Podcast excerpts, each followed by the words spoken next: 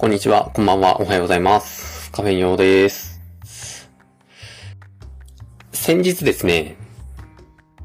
パーソナルトレーニング的なものをこうさせていただく機会がありましてですね。あの、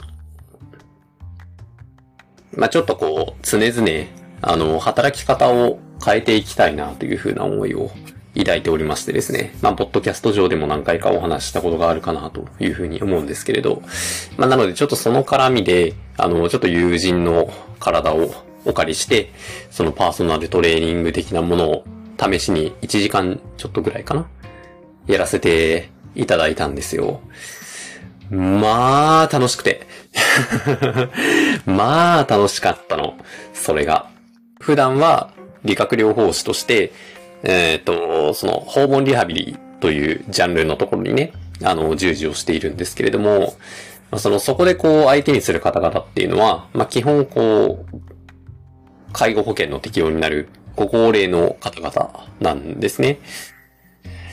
で、僕はそのもともと整形外科のクリニックで働く理学療法士だったんですけど、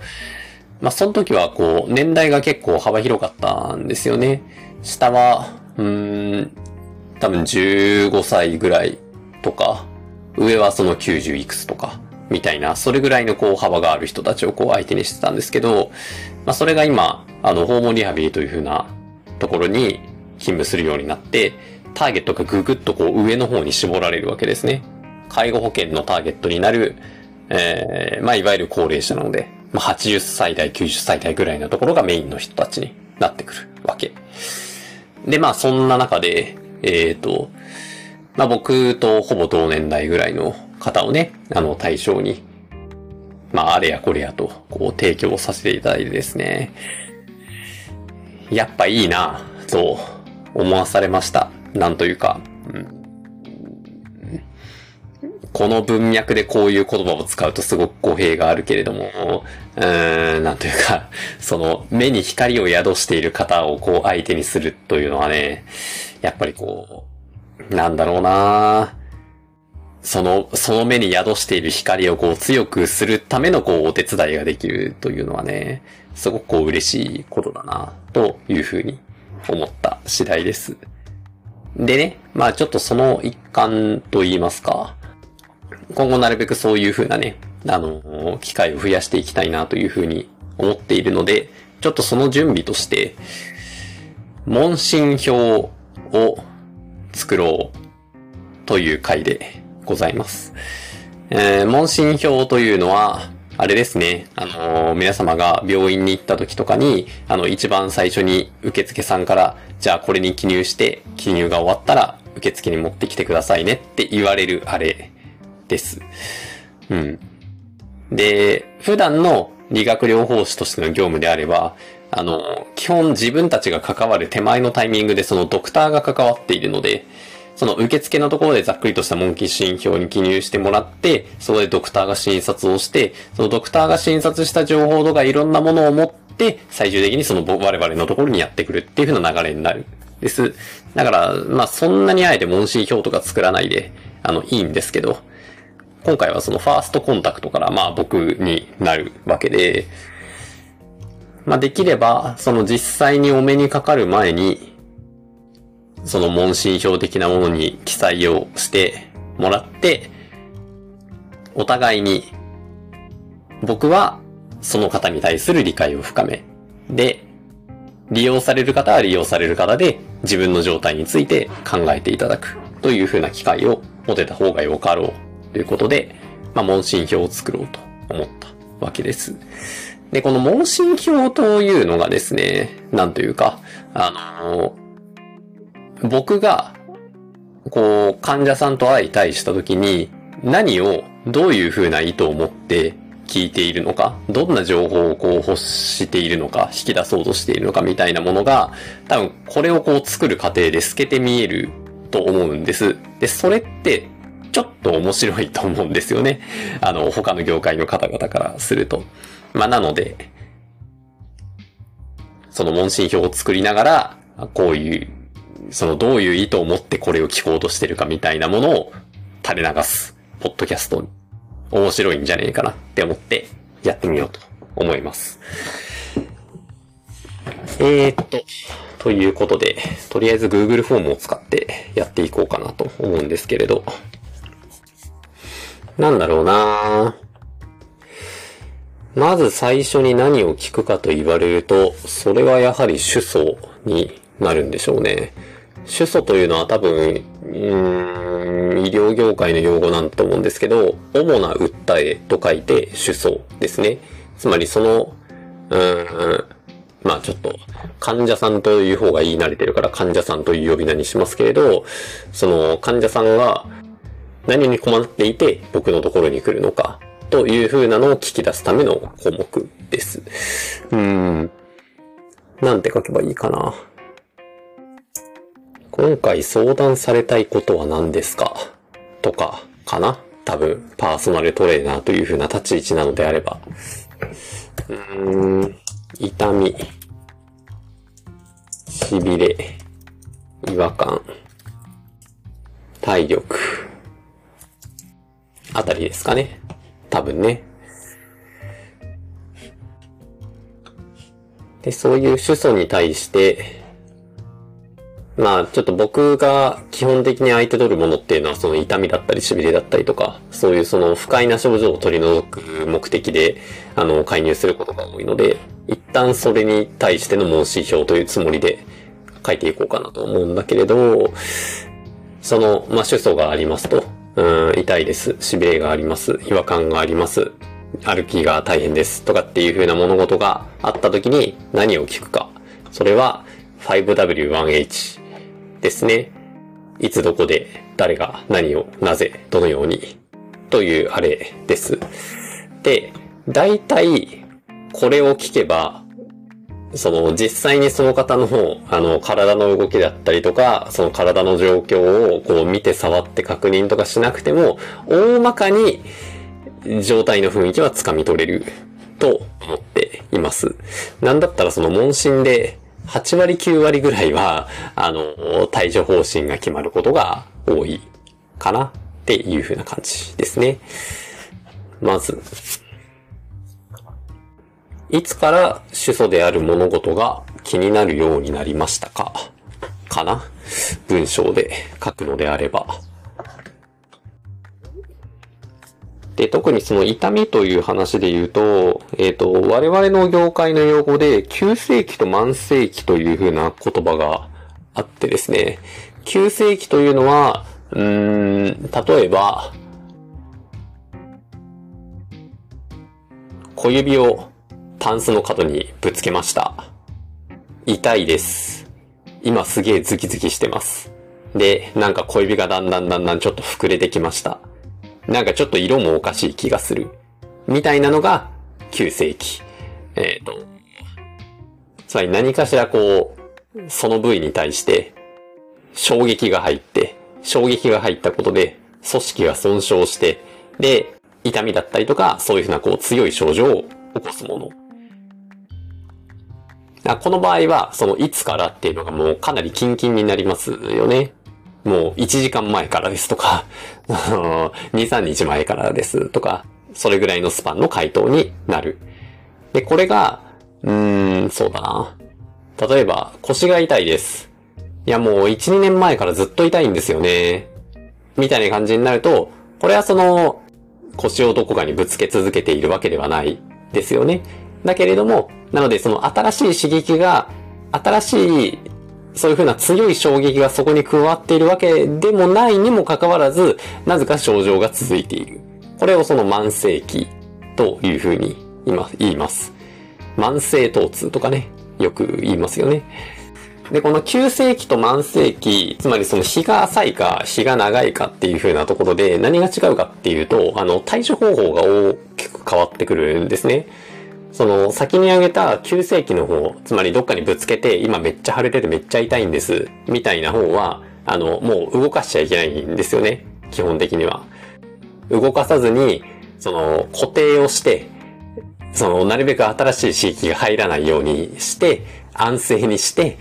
とにかくその体の修復作用によって、その部分の炎症が収まってくれるのを待つっていう風な対処が必要になるんです。だからもうこっちの場合は、もう僕の範疇ではない。それはもう医者に行ってください。つう話になるわけです。だから、あの、逆に後者の方の、その慢性期の方、つまり、うーん、もう数年前から腰が痛いんです。で、きっかけ、きっかけはなんかもはやちょっとよくわからない。けれども、なんか、ちょくちょく、その腰が痛むことがあって、日常で結構困ってます。みたいな方が、あの、まあ、我々の領分ですね。そういう人たちは、あのさっき言った急性期の人のように、こう、守るアプローチをするのではなくて、あの、逆に、何をしたら痛くて、何をしたら痛くなくて、なぜその痛くなる動きをすると、その問題の場所に過剰な負荷がかかるのかみたいなものを分析して取り除いてっていう風な工程が必要になるので、まあ、そういうのは、あの、まあ、我々の得意とするところ、という感じになるわけですね。なので、このいつからというところに含まれている情報量というのは非常に多いな、というふうに思います。続いて、when, where, どこで、どこでだけれども、まあ、どこがですね。うーん、主訴として記載された内容が、うん、特に気になる箇所はありますか？という表現になるのかなおそらくは。どこがというのは、うーん、その腰が痛いですと言われれば、まあ、腰なんだろうなと思うじゃないですか。ただ、その腰って結構人によって捉え方が違うと思うんですよね。医療従事者から見た時の腰っていうのは、頭の付け根のところからその骨盤のところまでこう連なっていて、その一番下の5つ分のところを腰椎という風に呼ぶんですね。まあ腰の背骨なわけですよ。腰椎というのは。だからその腰椎があるところの後面の部分を、まあ、我々は腰と呼ぶわけですね。ただ、結構、その、患者さんがじゃあ腰が痛いんですって言った来た時に、じゃあどの辺が痛いんですかちょっと指で刺してみてくださいって言った時に刺し締められるところは、腰じゃない方が圧倒的に多いですね。どっちかっていうと、その腰椎よりも下で、右か左か人によって若干横にずれるみたいな、そのあたりが結構痛みが出ることが多い。なので、その一口に腰と言っても、なんか、それはもはや背中じゃねっていうところを触られる人もいれば、あの逆にそれはもうお尻だろっていうところを触られる人もいるわけです。うん。なので、そのただ腰痛ですっていう風なくくりで、あの、当たってるとミスることが稀にあるので、そう、どこがっていうのは結構大事ですね。で、この場所がはっきりすることによってわかる情報というのも非常にいっぱいあってですね。うーん、そうだな。例えばね、膝が痛いですという人が来ました。で、レントゲンを取りました。膝の軟骨がすり減って、それが原因で痛いんでしょうと言われました。っていう人がまあ、いたとします。なんとなくイメージつきますかね。あの、よく、テレビの CM とかでね、その、膝の軟骨がすり減ってうんぬんなので、その軟骨を形成する成分を持っているこのサプリメントを飲みましょう、みたいな、まあなんかそういう、いいんだか悪いんだかよくわからない商品が世の中には出回っていたりとかしますけれど、その、まあ、膝が痛いです、軟骨がすり減ってますっていうふうで言われましたっていうふうな人が来るじゃないですか。で、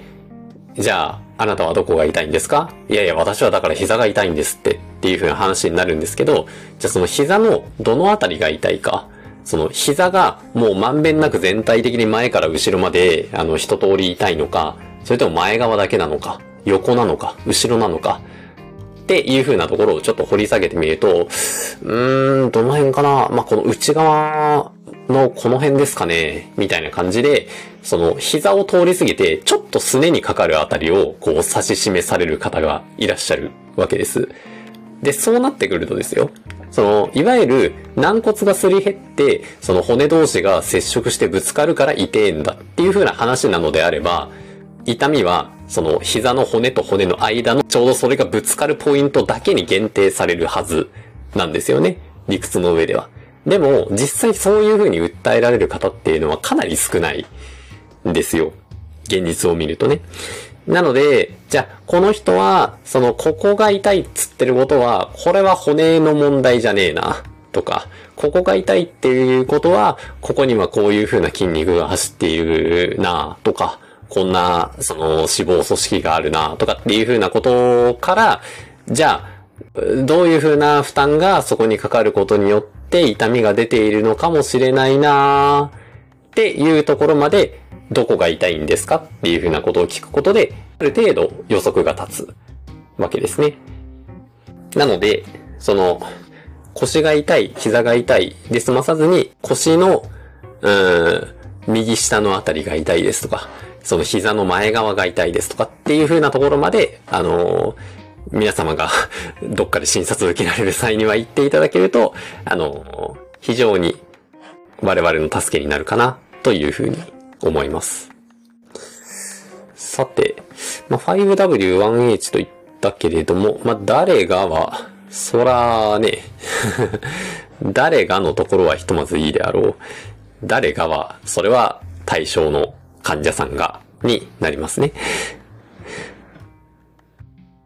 まあなので、ここまでの話の流れからすると、まあ例えば2年前から腰のこの辺りのところが痛いですというふうな情報が出てきましたと。じゃあ、その2年前から腰が痛いです。日常生活の中で、どんな瞬間で気になりますかかな。まあ、例えば、朝に強く気になります。仕事終わりに気になります。運動した後に気になります。一日中気になります。とかね。結構、こと整形外科で勤務している時には、このね、ああ、じゃあ腰が痛いんですね。どんな時に痛いんですか？って聞くと、結構な確率で、いやもうずっと痛いのよって言われることが多々ある。なんですけど、大体ね、嘘ついてるんですよね。まあ、嘘ついてるっつったらちょっと言い方が悪いけれども、もうなんかそこでこう思考停止してしまってることが非常に多いんですよね。まあそれこそ例えばその、もう、うん、5年10年ぐらいの単位で、こう不定期にね、腰の不調を、が出続けたり出なかったりしているみたいな話になると、もうその方の頭の中では、まあ、ずっと痛いに変換されても、まあまあ不思議じゃないじゃないですか。5年10年続い、続いて、ある程度の腰の不調が続いてます。なので私はずっと痛いのだ、みたいなね。まあなんですけど、あのー、それだと何の情報にもならないので、うんじゃああなたは腰が痛いんですね。どんな時に痛いたいんでしょうか？例えば今じゃあ僕と話しているこの瞬間にも痛いたいんですか？って聞くと、まあ大体、いや今は痛くないです。っていう風に言うんですね。まあなので、じゃあ、うん、うん、立ってる時に痛いたいんですか？歩いてる時に痛いたいんですか？朝起きた直後に痛いたいんですか？で、そのまあ仮にそういう風なタイミングで痛かったとして、その痛みを感じて、その後、じゃあ立ち続けたらもっと痛くなるんですか？うん、歩き続けたらもっともっと痛くなるんですか？それとも意外と、まあ歩いてる最中痛くなるけど、その後は、まあなんだかんだ紛れて落ち着いてくれるんですか？どうなんですか？みたいなところをこう聞いていくわけですね。まあ、なんとなく僕がこれまでに担当した方から得られた傾向ですと、うーん、まあわかりやすいのでその腰の話にしますけれど、腰が痛いです。で、朝起きた直後が一番痛いんです。で、そこからまあ動いてる間になんとなくちょっと良くなってって、あの日中は気にならないんです。っていう人は、まあかなりの高確率で、あの、寝具に問題がある人ですね。つまり、その枕であったり、あの、ベッドであったり、布団であったりとかね。なので、そこによる悪影響が一番、その寝て起きた瞬間の朝起きた直後に出て、で、そこからこう離れてる瞬間っていうのは、その寝具による負荷がかかってないから、むしろそこからこう離れている時間分だけどんどんどんどん良くなっていく。でもまた夜寝ると悪くなる。みたいな。まあ逆に、朝は全然気にならないんです。日中こう仕事してて、まあ仕事してるとだんだんだんだん辛くなってきて、夜が一番しんどいです。でもまあ寝ればある程度は楽になりますっていう人は、まあじゃあその仕事中の姿勢だったり動作だったりが何か影響してるのかなっていうふうなことでそっちに対してのこう質問をもうちょっとこう掘り下げていく。みたいな、そんな感じの使い方をしますね。うん。いつ、どこが、どんな時に、きっかけ、why、なぜ、主訴となる物事がなぜ気になるようになったのか、それをこう自分で把握しているかどうか、も結構大事な情報ですね。うーん、文章で書くとすると、なんて書くんだろうな。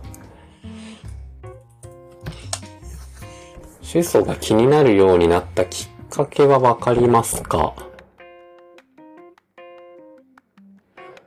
かな。あ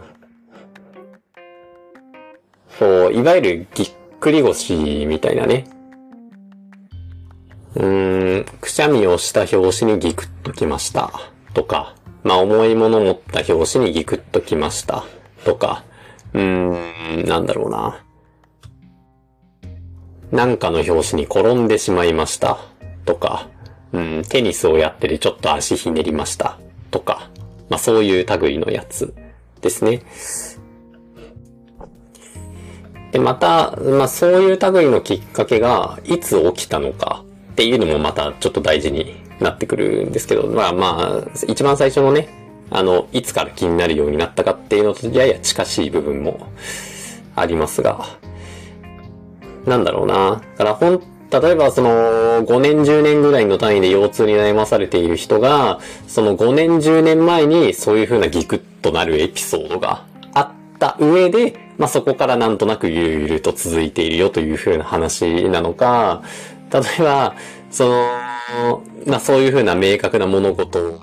がないけれども5年10年単位で悩んでますなのか、例えば5年10年というスパンの中で定期的にギクッとやってちょっと落ち着いてギクッとやってちょっと落ち着いてみたいな感じでこう繰り返しているタイプの人なのかとかね。うん。一番多いのはどれだろうな多分あんまきっかけなくずるずる続いちゃってる人がなんとなく多いような気がしますね。ことを腰痛で言うと。つまり、まあ、何のきっかけもなく、その、自覚できるような何のきっかけもなく、なぜか腰痛が続く人っていうのは、まあ、その日常生活の中に何かしら、その、ある一定量微弱な負荷を腰に与え続ける習慣が変についてしまっていて、でもそれを自分で修正することができない人である率が高いんですけど、そう、多分そういう類の人が割合多いですね。まあ、いわゆるそのぎっくり腰ってさ、あのまあ、不意に訪れるものとされているじゃないですか。その、例えば、重いものを持った拍子に何かしらこう力の込め方が悪くてギクッとなっちゃったんです。みたいなね、ことを言うんだけれど、実際には大体そのギクッとなる手前の段階で、そのさっき言った微妙に負荷をかける動作の蓄積みたいなものが、その組織になされていることが多いんですね。まあ、今のところお会いしてる人の中だと9割9分ぐらいはそうだと思っている。本当に突発的な物事っていうのは、もうなんかそれこそその交通事故にあった後から、その腰が悪くなりましたとか、それぐらいのこう強い刺激が一気にガツって入るって痛くなりましたみたいな人じゃないと、何のこう素養もなしにいきなりぎっくり腰になる人っていうのは基本いらっしゃらないな、という風な印象があります。まあ話がそれましたけれども、とにかく、そのなんか強い、うん、負荷を急激に受けたことによって症状が起きてきたものなのか、はたまた、というのは、その方のこう状況を紐解く上でとても大事だなというふうに思います。さて、えー、いつ、どこが、どんな時になぜという風な項目が埋まってきまして、あと、どのようにか。これ文章に起こしづらいですね。これは書かんでいいかな。うん、整形外科に痛みを理由でかかられた人とか、うん、例えば内科にね、あの、腹痛とかの理由でかかられた人とかだと、どんな感じで痛いですかって聞かれたことが多分あると思うんです。どんな感じって言われても、わかんないっすって 多分なる、なると思うんですよね。そういうことを聞かれたときに。ただ結構、このね、そのどんな感じでっていう風な表現は、我々からすると重要な情報でですね。うん。やばさっきの、その小指をタンスの角にぶつけました。あなた今どんな感じで痛いですかって言われたら、なんかジンジンジンジン、こううずくような痛みがあるんです。みたいなのってなんとなく想像できますかね。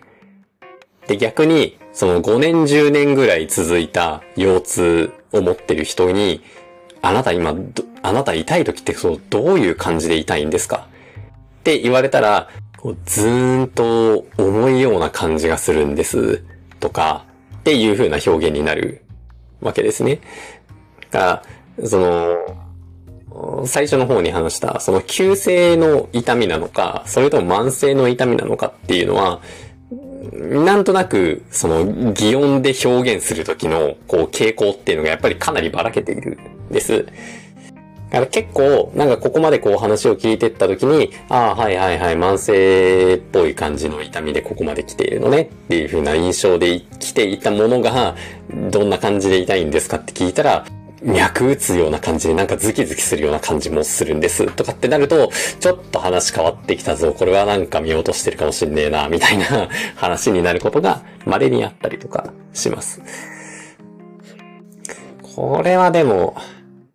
うん、文章で回答してもらうのはちょっと難しいような気がするな。ここら辺まで行っちゃうと、これはもう実際会った時とか、うーん、実際に会話の中で聞いた方がいいような内容の気がするので、これはなしにします。却下。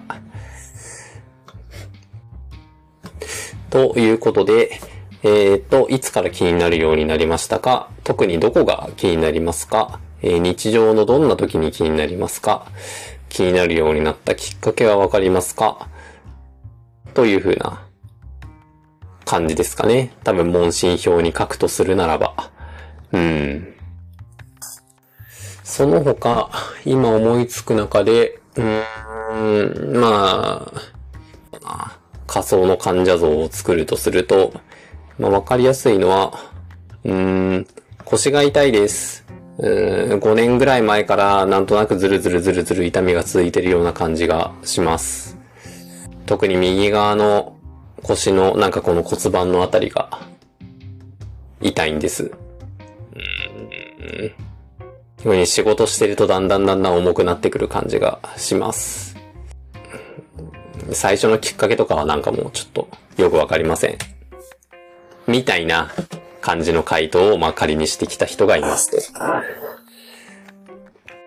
という風な人がまあ仮にいらしたとするならば、とりあえず、その急性か慢性かで言うと、おそらく慢性の人である。つまり、今現在何かその組織が損傷しているわけではなさそう。組織の損傷がないけれども、痛みを抱えてるタイプの人っぽいなと。で、その組織の損傷をしてないけれども痛みを抱えている人っていうことは、組織が損傷しない程度の微妙な負荷が訴えられている箇所にかかっている可能性が高いな。じゃあ、どんな負荷がそこにかかるんだろうか。っていうふうなことを考える。で、えー、どうやらその人は、その、仕事をしているとだんだんだんだん悪くなっていくっていう風な自覚があるらしい。はあ、なるほどと。じゃあ、休みの日とかは、どうですか？仕事してない日なんかは、やっぱり痛みが出るんですか？って聞くとしますよね。で、その、これで、じゃあ、仕事してない日は全然痛くないんです。仕事してる日だけ痛いんです。だったとするならば、この人の負荷を受けている要因っていうのは確実にその仕事の中に含まれることになりますよね。ってなると、もっともっとその仕事の内容、じゃあどういう仕事してるんですか？事務仕事ですか？デスクワークですか？それともなんか、こう、力仕事も含まれてますか？とか、まあそんなところをもっともっとこう掘り下げて聞いていく必要があるなっていう風な話になる。これが、その仕事が休みの日はどうですか？休みの日も痛いんですか？あ、まあ休みの日は休みの日でなんか痛いこともありますね。っていう風になったとすると、じゃあ別にこう仕事に限った話ではなくて、その、仕事があるないとかそういうことではなくて、単純に朝目が覚めてからどれぐらいの時間活動し続けたのかによって痛みが出るタイプの人なのかもしれないな。っていうふうなことをこうイメージするわけですね。じゃあそうすると、じゃあ、その、まあ朝起きてからその時間経過によってだんだん悪くなってくるタイプの人だとして、じゃあ、うん、歩き回ってる方が悪くなるのかな？それとも座りっぱなしの方が悪くなるのかな？みたいなことをこう考えなければならないので、まあそういう、それに準ずる内容を聞きますよね。だからまあやっぱり例えばその仕事の内容を聞いて、えー、デスクワークをしてますってなったのであれば、あ、じゃあその仕事がっていうよりも座ってる物事自体が悪いのかなというふうな話になるので、じゃあ休みの日に、例えばどっか出かけて歩き回ってる時なんかも、やっぱり痛くなるんですか？あ、まあ、歩いてる時はそうでもないですね。あ、じゃあやっぱこの人は座るのが悪いんだ。じゃあ座りの姿勢をチェックしましょう。みたいなね。まあそういう感じの組み立て、組み立て方をしたりとかする。まあなんかざっくりそんな感じでしょうかね。最低限聞くところというのは。本当はもっともっともちろん、あの、実際に相対して、それぞれの回答をもらったら、それらに対して、こう掘り掘り下げていくんですけれども。うん。一旦、ひな形の部分に対する、僕が考えることというのは、そんな感じでございます。ぜひぜひ皆さんも、そのどっか医療機関を受診される際には、ああ、なるほど。こんなことを気にして、この質問項目は書いているのだな、というふうなところにちょっと思いを馳せて、少し詳細に書いてみていただけると、大変参考になってありがたがられるんじゃないかなっていうふうに思います。あ、一個忘れていたぞ。そうだそうだ。起用歴を聞かなきゃいけないね。これは絶対いるわ。うん。これまでに怪我自己手術などをされたことがありますか？これ、超大事です。これが、治療の方針を決定づけることは、多々ありますね。非常に多い。その、繰り返しになりますが、慢性的に何かしらの症状を抱えてる人っていうのは、なんか本人が気づかないうちに、問題の部分に対して負担をかけ続けてることがめちゃ多いです。で、その気づかないうちに負担をかけ続けるに至った理由として、実は、うーん、幼少期に左の足首を捻挫して、でも、まあ、そこまで痛くもなかったんで、とりあえず湿布貼って様子見ました。とか、まあ、部活中に足をひねりました。腰をひねりました。とか、うん、まあなんか車で交通事故に遭いました。とか、ちょっと胃腸の方の問題があって、手術をして、ちょっとお腹を切りました。とか、そういう風なね、物事がすごい影響するんですよ。もうそんなの先生20年30年前の話ですよと言われる方もいらっしゃるんだけれども、20年30年前の話をほっぽっといたからこそ、今この状況があるんですよっていう風なことがね、とても多いわけ。まあ、例えば捻挫の話で言うと、まあ、その捻挫するじゃないですか。足首グキってひねってね。で、その足首なんかちょっとこう腫れて、痛くて、で、湿布かなんか貼ってね、とりあえず痛みが落ち着くまでは様子を見ました。っていう風な人がいたとするじゃないですか。で、なった時に、まあもちろん、その、その捻挫したことによる痛み自体は、湿布貼って、その腫れが落ち着いて、体の中での修復作用がこう働くことによって、ある程度期間が経って、腫れが落ち着けば痛みは取れるわけです。ただ、その腫れが落ち着くまでの期間、ずっと、その腫れてて痛みがある足には体重かけないですよね。痛いから。ってなると、その腫れが治るまでの期間ずっと捻挫してない側にこう偏って動く習慣がついて、まあ、結果的にそれがその捻挫が治った後にも残って、で、さらにそこからその5年10年ぐらいの時が流れて、ずっとそうやって偏り続けてるから、実は腰に負担がかかってたんですよ、みたいな話がこう起こるわけですよね。そうするとその直さなきゃいけないのは腰じゃなくて、先にまずはその足を直して、足に体重ちゃんとかけれるようにする練習しなきゃね、みたいなこう話になったりするわけです。これめっちゃ大事ですね。まあ大体これ聞くと、いや特になんか思いつかないっすねっていうふうに言われることの方が多いんですけど、でもなんかいざ治療を続けてみると、あ、そういえばなんか子供の頃そっち足怪我したことありました、みたいなことを思い出される方も結構いらっしゃいますね。うん。というところじゃないでしょうか。一旦、こう、文章で表現できそうなところというのは、まあ、ちょっともう少し、あの、思い出したものは付け加えて形にしようかな、というふうに思います。よし。ということで、えっ、ー、と、番組概要欄にお便りフォームが用意してありますので、番組への質問意見感想、こんなことも聞いた方がいいんじゃない？前にこんなこと聞かれたんだけど、あれどういう意味など、など、ありましたら、あの、送っていただけると大変嬉しいです。また、えっ、ー、と、感想などなど、X にポストいただける際には、ハッシュタグ、口物、口は漢字、物はカタカナで送っていただけますと、こちらも大体チェックしておりますので、大変嬉しいです。よろしくお願いします。では、また。